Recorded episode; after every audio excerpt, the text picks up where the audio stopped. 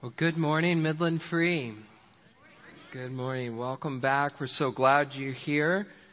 Um, last week, as we experienced a wonderful week celebrating the resurrection of our Lord and Savior, uh, one of the things I thought to myself, I'm not sure if you had this feeling uh, as well, but man, wouldn't it be great if we came every week so excited and so enthused to celebrate the resurrection? Indeed, that's why we celebrate on Sunday rather than the Sabbath days because of the resurrection. And yet things happen, like for example the head cold that I have right now. And so it is difficult to come every week with that much energy. We certainly understand that. Uh, that being the case, I was talking to someone before the service began this morning and they said, Boy, you sound a little bit groggy this morning. And I said, Yes, yes, it's true. I have a cold and uh, they began to relate all the stories of all the other people around the office that are experiencing similar things. One person pneumonia, another person bronchitis, this person this, this person that. And I said, wow, sounds like we need a doctor. I think there must be some sort of staph infection going around.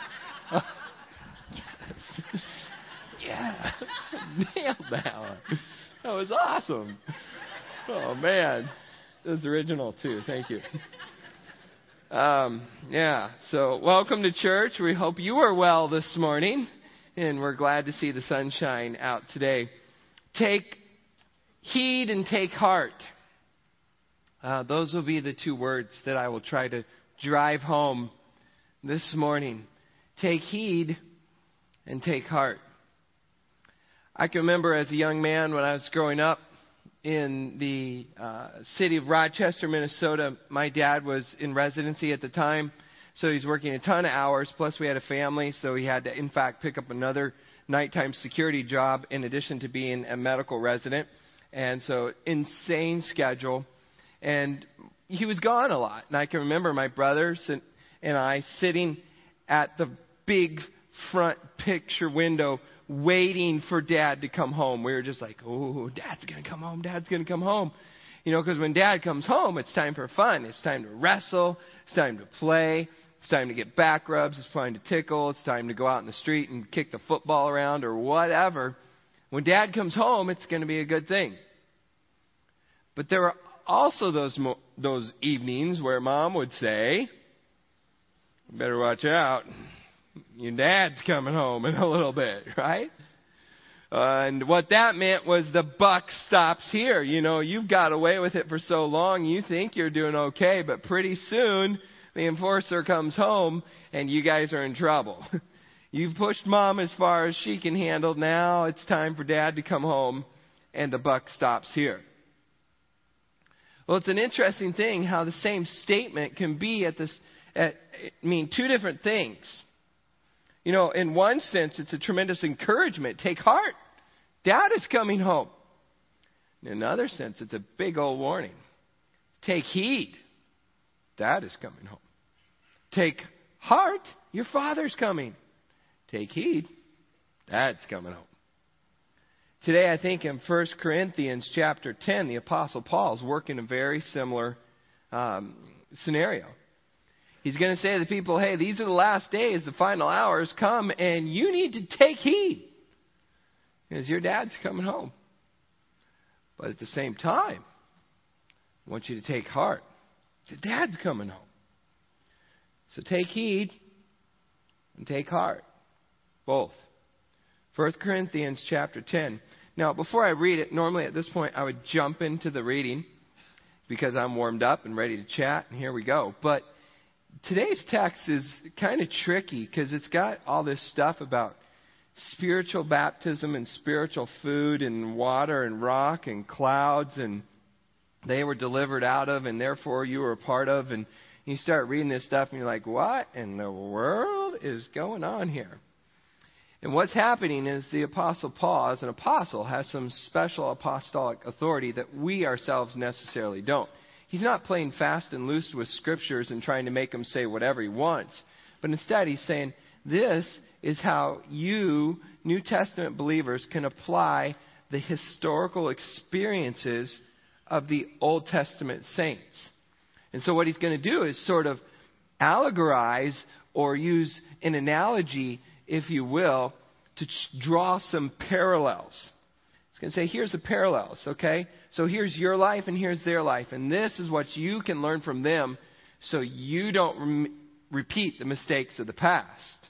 Okay? So, as you know, you know, those who don't remember history are doomed to repeat it. And that's a problem. We want you to remember what's going on here.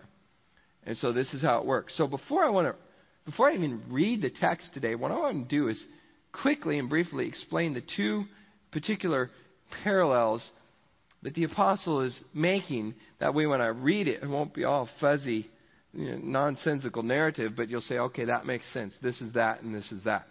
So, I'm going to explain those two parallels, read the text, and then we'll start to apply them to our lives. Amen? Everybody with me? All right. Here we go. So, the first analogy is this it is baptism. There's two analogies baptism and the Lord's Supper. Now, we New Testament believers, if you go to church, if you don't, no big deal, just follow along, you'll figure it out. But if, if you go to church on a regular basis, you'll understand that these are two things that we try and hope to do pretty often. The more baptisms we have, the better, right? And the Lord's Supper frequently reminds us of Jesus' death, burial, and his resurrection, his sacrifice on our behalf. And so we, as believers in Jesus, do these things for his honor and his glory to remember his work and to say that we participate or we accept or believe by faith in this grace imparted unto us. Okay? This is who we are. So, for example, New Testament believers, we take the bread and the wine, or excuse me, let me go back to first baptism because baptism usually precedes it. We, we are baptized, so we make a profession of faith. I believe in Jesus as my Savior for forgiveness of my sins. Okay, every head bowed, every no one looking around. Let's have an altar call. Anyone want to come forward for baptism? Okay, so next week sign up for the class and let's get you baptized. Why? Because here's what happens. We believe that the, the death of Christ is represented in our burial, the resurrection of Christ represented when we come out of the water. And therefore, we say we are buried in the likeness of his death, raised in the likeness of his resurrection to walk in new life. This is the process we represent spiritually in the physical act of baptism. Now, that's for us, and we, you, even, you may not, but most of us hopefully get some of that. That's what we do.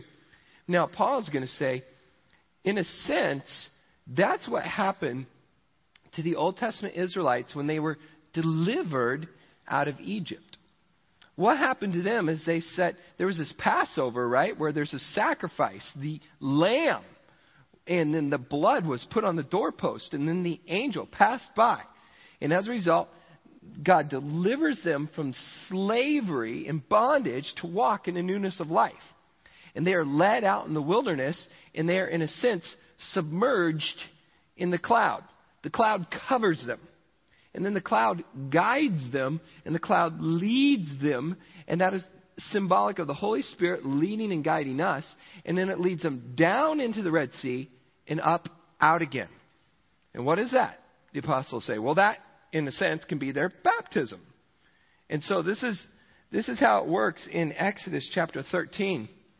It says this When Pharaoh let the people go, God led the people around by the way of the wilderness toward the Red Sea. So they have been delivered out of slavery and bondage. And the Lord went before them by day in a pillar of cloud and led them along the way, and by night, pillar of fire to give them light that they might travel by day and by night. And the pillar of cloud by day and the pillar of cloud by night did not depart from before the people. So, metaphorically speaking, what happens is this cloud ends up being their covering, going down into the sea. It's kind of like going down in the water, coming out, coming out. And there is their baptism. So, what that does essentially is that identifies them as members of the covenant community. That says we are Israelites, we're not Egyptians. We are Israelites, we're not Moabites. We are Israelites, we're not Amorites, you know, Hittites, or any of the other ites, right? We are Israelites. We are part of this community that follows Yahweh and worships what we believe to be the universal God whose boundaries know no end. In Egypt, in Sinai, in Canaan, wherever He is God. We're Israelites. We worship one God. Yahweh is his name. So, they are part of this community. Then, as they travel throughout the Sinai Peninsula, God provides for their physical needs with physical provision through bread and through water. Manna and from the sky and then water from the rock. Later he's going to say this rock is Christ. He's going to sort of make that attempt to show Christ as their provision and then he switches over to us and we say, okay, we don't have manna and water, but what provision, in a sense, do we take as New Testament believers? Bread and wine, the body and blood of Jesus. So while they had physical provision, we have spiritual provision, and both of those are symbols of us by faith having believed in God's provision for our lives and appropriated it to say we are now experiencing the grace of God actively at work in us. So we, like them, have identified ourselves publicly as members of the covenant community, and we have said that we affirm this thing, we affirm this God, and we believe that His grace is the provision for everything we need. Amen? Okay, so there's the parallels that he's drawing. He's saying, you and they are a lot alike. Yeah, you're different people, different time periods, different covenants, different administrations of God's grace. But at the same time, lest you think you're way too far removed to get into the trouble they're in, look how similar you actually are.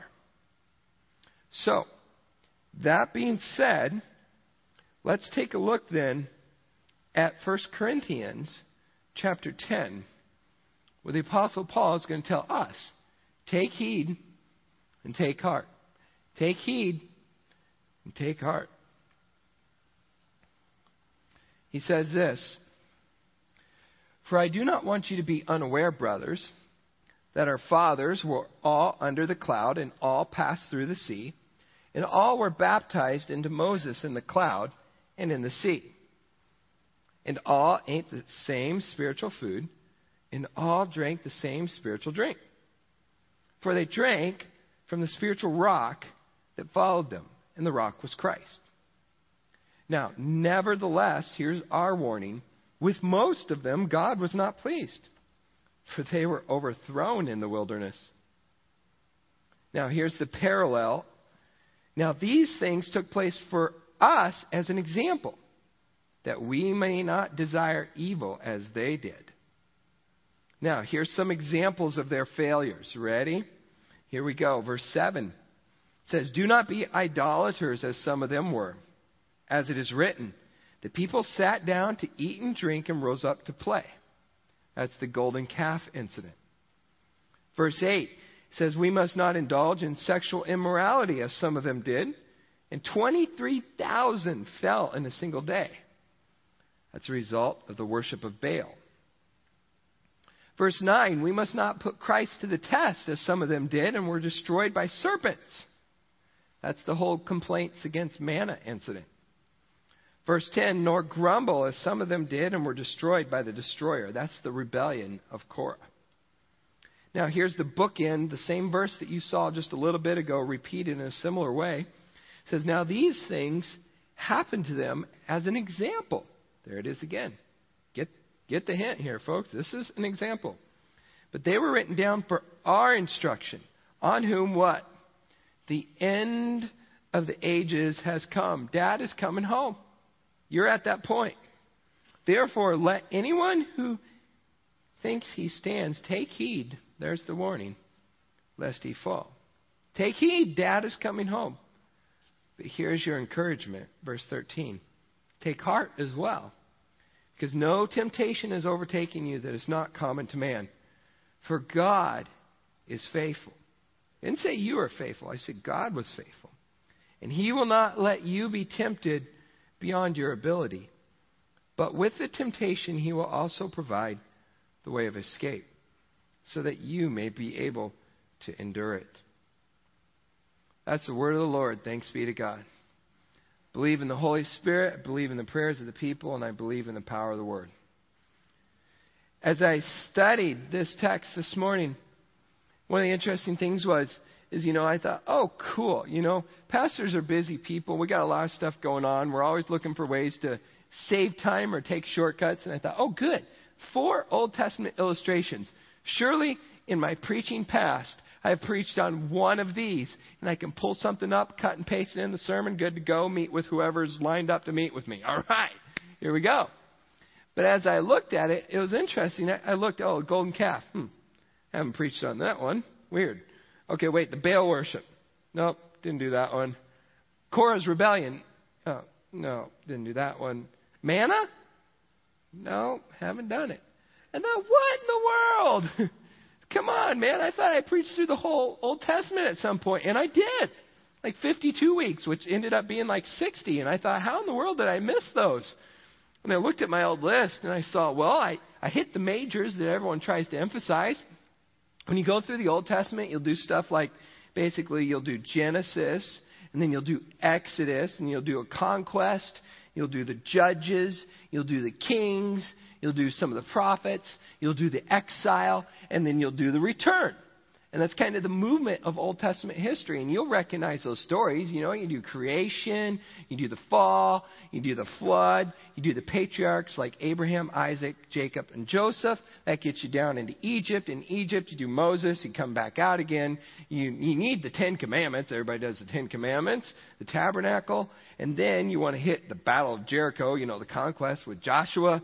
You want to do King Saul because he's the first king, and then he's not that great, so focus on King David and his heirs. You might hit on Bathsheba a little bit, but let's pass by pretty quick. Psalm 51, say a prayer, you're done, good to go. Okay? then you move on a little bit faster and you hit Elijah and Elisha. Man, you should see the miracles that they do. Power! Those guys are awesome. And then you go from them to Daniel, who stands in the lion's den in a fiery furnace, and Esther, what an amazing woman of God, how beautiful she is and the way she stands in such a bad time. Then you go on to Ezra and his reforms, and Nehemiah and rebuilding, and all of a sudden you're ready for Jesus to come back. Then what you forget is all these failures. Failure after failure after failure after failure. And I look at this Old Testament people group and I say, wow, it's kind of amazing actually. There are quite a few more stories actually of failures than success. and it's a funny thing because we as human beings, we like all the positive examples, right? Show me the good stuff. Make me feel good and go away home and happy. But if that's all we ever focus on, we do a tremendous disservice to Scripture. Because Scripture is not a rosy posy, pansy, fairy tale, make believe, made up stories. Instead, what it is, what it is, is not just how things should be, but how things actually are. And that is a very different picture. And that is, of course, the reason for Christ and the need for redemption is because it's an honest portrayal of humanity and sickness and sin and death and disharmony and disgust at every turn. People mess up over and over again in the Old Testament and today. And Scripture is totally, totally, brutally honest with that fact. So much so that at times we have a very painful picture. But I would say to you, hey, a better painful picture than a painful reality. Better learn from somebody else's mistakes than make them myself. So Craig Blomberg in an NIV application commentary says it like this. He says, you know, look, one of the most important purposes of all the stories of the Bible is to illustrate the undesirable behavior, the bad stuff, along with the good. This is what you don't want to do, and you should preach on this too, preacher. I know it's not popular and it may not bring in the feel good crowds, but come on. This is real life. You got to address this. So you look at this next chapter and you see what are the examples that Paul uses? David, the Battle of Jericho, you know, conquest, kings, victories. No. He pulls up four examples, and they're all negative. Every one of them. Down. For example, verse 7, the worship of the golden calf. Not exactly our highlight. what about the sexual infidelity that they worshiped the god or goddess Baal with. Perhaps their wonderful response to God's provision. No, actually, is complaints and grumbling. Or their acceptance of their punishment and discipline and they, how they got it right after that. No, instead, how they complained more and God killed them. Over and over again, despite having experienced the guidance by the cloud, the crossing of the Red Sea, the eating of manna and quail, the supernatural provision of water from the rock, experiencing awe of God's amazing, incredible goodness and grace, yet here they are, falling down at the feet of a golden calf, worshiping foreign idols, being unfaithful with pagan women, and grumbling about all that God has provided for them. What a mess. What people. Surely we're not as bad as they are. Right? We wouldn't do anything like that. I mean, we who've been delivered not from Egypt, but from slavery to sin, we who have seen a miraculous Passover, the death, burial, blood, and resurrection of our Lord and Savior Jesus Christ, we have been guided not by a cloud, but instead the Holy Spirit. We who have been led down not into the Red Sea, but the baptismal tanks. We who have been brought out and been provided not with bread and water, but blood and wine. The supernatural spiritual provision of Jesus. We would never do something like that, would we? We sin with foreign women? Well, do you lust after something you should not have? We would never complain about God's provision in our life and want something more, would we? Would we be dissatisfied? Surely not. Surely we are better than they. Yet, over and over again, I think the parallels are pretty clear. Infidelity, idolatry, letting things take the place of God and push Him out of our lives so that He is no longer a priority. Lusting over things we should not, whether they are women or goods or whatever. Over and over again, we repeat the mistakes of the past. Having trampled on the grace of God. And you know what he did with these people in the Old Testament? He killed them. He killed them. Well, surely he wouldn't do such a thing with us, right? Have you read the next chapter? We're in chapter 10 right now, chapter 11. Have you read what happens when people trample on the grace of God in the Lord's Supper? Do you remember the verse? It says, Some of them have fallen asleep for this.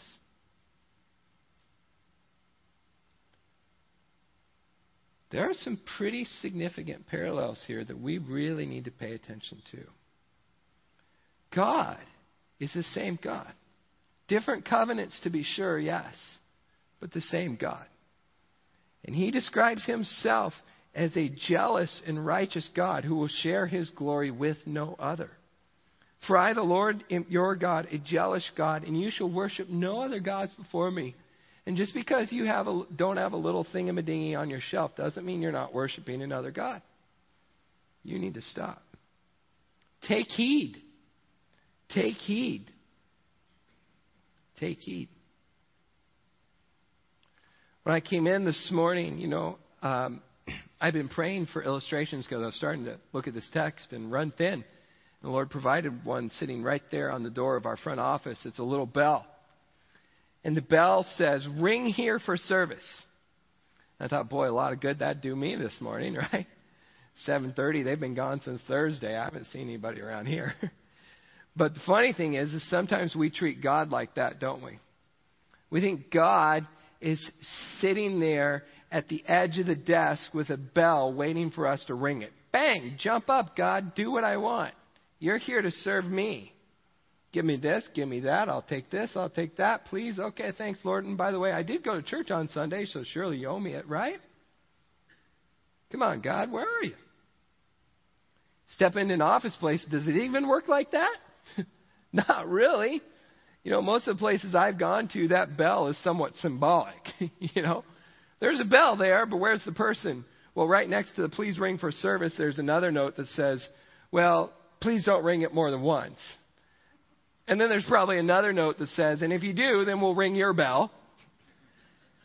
And then there's probably a third note that says, well, why bother? You might as well just sit down, take a seat. We'll be back whenever we get here, right? Well, okay, so I lived in Canada and experienced health care for a while, whatever, you know? I have pictures that says take a number, you know, three hours waiting for lab work, yeah. Anyways, I'm telling you, the bell, right? We put it there and we expect results, and God is saying, uh it's the other way around. I ring the bell, you jump, not that way. I did not create you for me to serve, but I created you to serve me. You understand, this is the way the message says it in 1 Corinthians chapter 10. He says, We must be on guard. Take heed so that we never get caught up in wanting our own way as they did. Here's the fundamental problem with these folks is we must not turn our religion into a circus. We must not be sexually promiscuous. We must never try to get Christ to serve us instead of us serving him. Reducing God to something that they can use or control. Chapter 10 goes on to say you can't have it both ways. I think there's a slide of this. Banqueting with the master one day and slumming with demons the next. Besides, the master won't put up with it. He wants us all or nothing. Do you think you can get away with anything less? You think the bell is just for him to serve you? It's the exact opposite way around, folks. Take heed. Take heed. Listen, here's the parallel. Here's the point. Just because you're a member of the commun- covenant community, just like the Old Testament folks, just because you've been baptized, just because you take the Lord's Supper, it is not enough to go to church, take the Lord's Supper, and go home. It's not enough It falls far short of what God requires. He doesn't want your lip service, your externalities, or your mere performances. He wants your heart. He wants everything about you. He demands and requires your exclusive devotion, that nothing else should come before Him. In every way, He must be first and foremost in your life. He is your God. And if He is anything less, then He is a mere idol or bell that you want to call up at certain times. He wants to be in everything, in every place, in every way, all the time. He cannot be compartmentalized. There is no separation between your, your religious life and your outside life, between your church and your politics, your work, or anything else. He is there. It is all in or nothing. He doesn't want half time, He wants it all. He is a jealous God who requires everything from you. Take heed. Take heed. Your Father is coming back. The last days. But take heart. Take heart as well. Because look, 2 Timothy 2:13 says, "Even if we are faithless, he remains faithful, for he cannot disown himself." He didn't bail out on the patriarchs, did he? You think Jacob was a good guy? And he was a shyster. He was pulling stuff at every turn. And yet God kept his promises. Even though they were completely faithless, Abraham lies, Isaac lies, Jacob lies, Moses kills, David cheats, you know, even though they failed left and right, God was faithful all the way through over and over again. Yes, he punishes sin to be sure. Make no mistakes about it. He punishes sin. But he is gracious as well. Look, if he weren't gracious, we wouldn't even be here today. The very fact that we exist, that he has left some remnant of humanity, demonstrates that he is gracious. We deserve sin and death and punishment and nothing beyond that. Yet God gives us a chance to live. As you follow these examples throughout the Old Testament, one of the neat things you see is, for example, in the golden calf incident, the Lord provides an intercessor. Yes, the people sin, but then Moses intercedes on their behalf and he prays and he implores the Lord. He says, Turn from your burning anger and relent from the disaster you're about to bring upon your people. Remember, remember Abraham, Isaac, and Jacob, whom you swore to, not because they were good, but because you are good. It's on you, not on them, to keep this covenant. Remember that, Lord, and because of that, relent, and the Lord relented. And thus the golden calf incident. God spared them. The Baal worship. You may or may not know this story, but if you're a warrior or you want to impress your teenage boys, read the story in Numbers 25 about this guy named Phinehas. Man, he is incredible. Driving people through with spears two at a time. All right? Amazing story, but it is his zeal for the righteous worship of the Lord that stops the plague. And as a result, Lord says to Moses, Phinehas, son of Aaron the priest, has turned back my wrath from the people. He was jealous with my jealousy among them, so I did not consume the people of Israel. Because he was jealous for his God and made atonement for his people. So in this incident, in the Baal sexual worship of the idol and enemy, God provides an intercessor. Manna in the wilderness, there's complaints. Lord, you've not you've only given us bread. We should be back in Egypt. Come on. And all of a sudden the serpents come and start biting the people for their complaints. And then the people came to Moses and said, Whoa, wait a minute, we don't like this. We've sinned. We've spoken against the Lord. And Moses prayed for the people. And the Lord said, Make what? A fiery serpent and set it on the pole for everyone who is bitten, and he shall see it and live.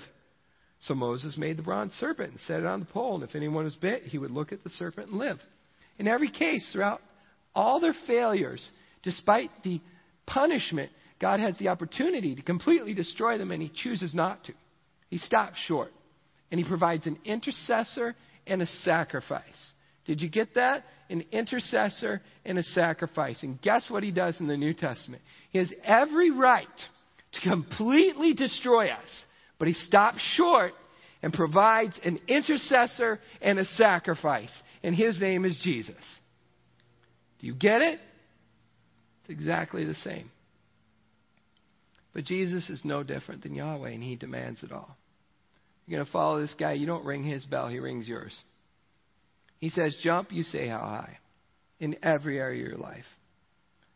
And the story continues and you take the provision that He provides. You go down into the water, you come out, you receive the blood and the wine. But if you trample on that grace, be sure His wrath is coming.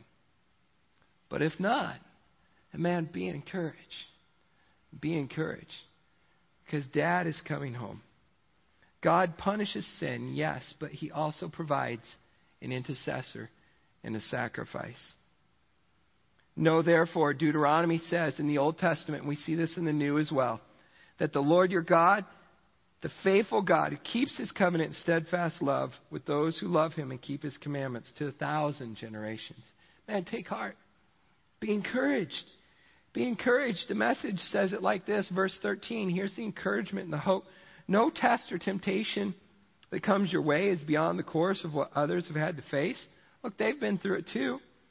All you need to remember, all you need to know is that God will never let you down. Yeah, this is big. This is an enormous obstacle. There are Egyptians at your front and at your rear, and you're standing at the edge of the sea. And you're wondering, how in the world are we going to get out of this? And the Lord opens a path and makes the way. He provides the way. And you're either delivered from it or through it or by it. Doesn't mean you may not have to go endure it. You know, that cancer may come and you could be healed next day. You could be healed through treatment, or you may be healed through the resurrection. From, through, or by. I don't know which one it's going to be. We have no idea. But we know the Lord is faithful and He won't let you down. So, regardless of which path He leads you on, know that He will lead you faithfully through it. From, through, or by. Let us then, Hebrews says, hold fast to the confession of our hope without wavering, for he who promised is faithful. It's not based on our faithfulness. If it were, pff, we're done. But it's based on his. For Thessalonians says, He who calls you is faithful, and he will surely do it. And Philippians says, He who began a good work in you will be what? Faithful to complete it. It's not based on you, it's based on Him. So relax. Be encouraged. Your God is coming back. Whatever seat you're in, whatever spot you're sitting at this morning, man, if you're abusing that grace, then take heed. But if you're resting in that grace, take heart. Your dad's coming home. These things happen, 1 Corinthians chapter 10, verse 11 says, to them as an example. That's why these bad examples happen. They are written down for our instruction, on whom the end of the age has come. The time has come. And here we are, standing at the window. This morning, as I was reading the New York Times, uh, one of the stories that jumped out about me sounded, uh, jumped out to me sounded about like the story Up. You've probably seen that movie. Well, there's actually a house owned by this lady named Edith Macefield in Seattle, Washington. And according to Disney, their movie was not based on this house. But man, you look at this house and it's like the exact same thing. There's huge, sprawling developments on either side of this hundred year old home in the middle of downtown Seattle. And it's just crazy. There's a Ross Dress for Less on one side, and then there's like uh, Planet Fitness or Fitness something, whatever, on the other side. And there's all these lofts and condos, and then there's just this dump of a place right in the middle. It turns out an elderly lady died there like a, a long, uh, several years ago and uh, just would not sell the house. You know, it had been there forever and ever, and she had just anchored herself down. And so now, in memory of this movie Up, people are coming by, and there's like a concrete retention wall around it with all the stuff going over it. And the house has been condemned because no one's living there, and it's old and it's insecure, but it's still there and people are coming by and hooking little balloons on the chain link fence that surround it, you know, to kind of commemorate this movie and writing notes and things like that. And what's interesting to me is this I'm not trying to make a statement about, you know, urban planning, development, environmentalism, commercialism, whatever.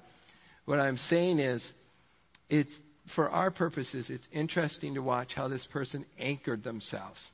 They said, look, this, this is all coming in around me but I hold right here.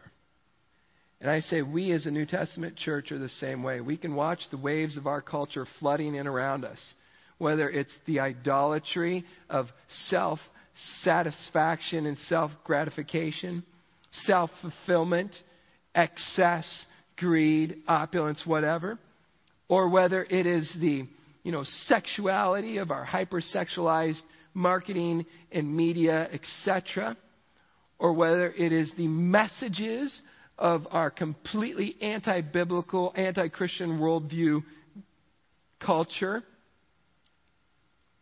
And we need to anchor ourselves down and say, yeah, all that stuff can come up around us. But here we stand. Boom. Right here. And then we sit there in our silly little house, and you know what we do? We look out the window and we wait for God to come home.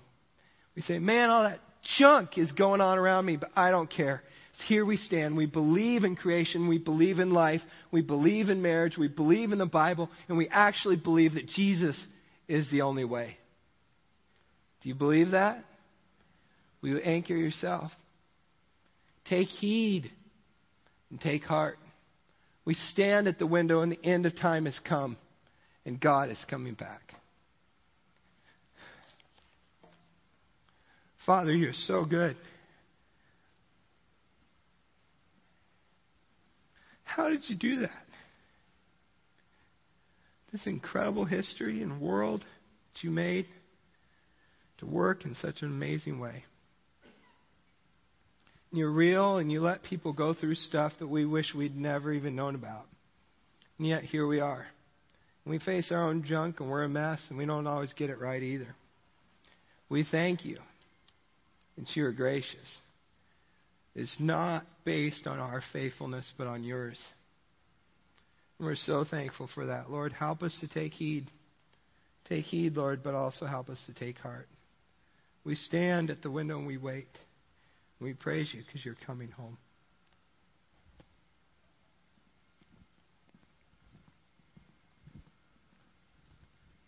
Good morning. My name is Ted Knapp. I have the privilege serving on our elder board. I just experienced a God moment. As I was preparing to pray this week, I um,